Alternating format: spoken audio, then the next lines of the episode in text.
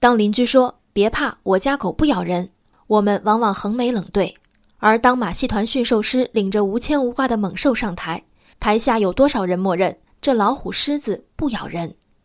一条惊心动魄的十秒钟视频在朋友圈流传，画面对准被铁栅栏围住的舞台，里面是一只老虎和两名穿红色衣服的驯兽师。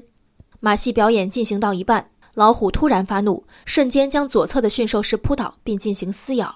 被攻击的驯兽师虽手持防御武器，但毫无还手之力。所幸在另一名驯兽师的猛烈痛击下，老虎放弃攻击。事发地点为辽宁营口的辽河大剧院。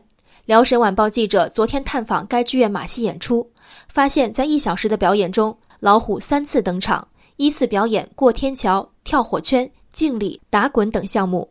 长时间演出中，老虎已经变得十分暴躁，至少五次发怒，几次张开大口做出欲攻击的姿势。驯兽师不敢离得太近，害怕激怒老虎，观众的情绪也异常紧张。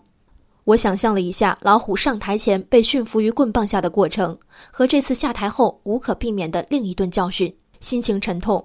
带孩子去看马戏的家长究竟想让孩子看什么？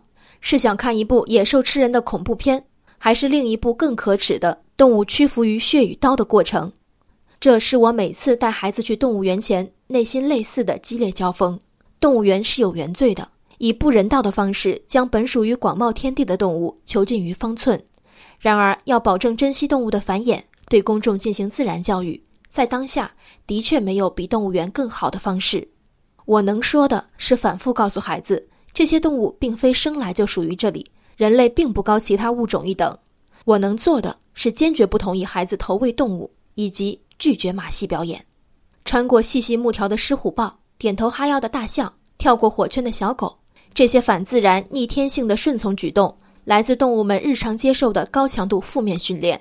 动物与驯兽师的良好互动，并非出自互相信任，而是基于对棒子、电棍的恐惧。你见过微笑作揖的大猩猩吗？笑脸其实是他表达焦虑和恐惧的方式。经过强行训练，他被迫以扭曲和痛苦的表情来表达快乐。人类如果被置于马戏团动物的境地，十有八九已经被逼得精神分裂。而在动物学中，现在的确有这么个词儿，叫“动物精神病”。被咬的驯兽员无辜吗？无辜。他的本意不是毁伤动物，只想通过这份危险的工作尽可能多挣点钱。观众无辜吗？无辜。嗜血的心理变态者终归是个别，大多数人尽管高高在上的坐着，以动物的痛苦来取乐，但出门前他们只是想让孩子看一眼可爱的老虎。可是。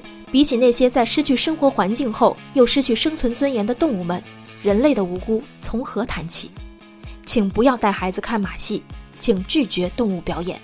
人生海海，见微知著。我是静文，往期静观音频，请下载中国广播 app 或搜索微信公众号“为我含情”。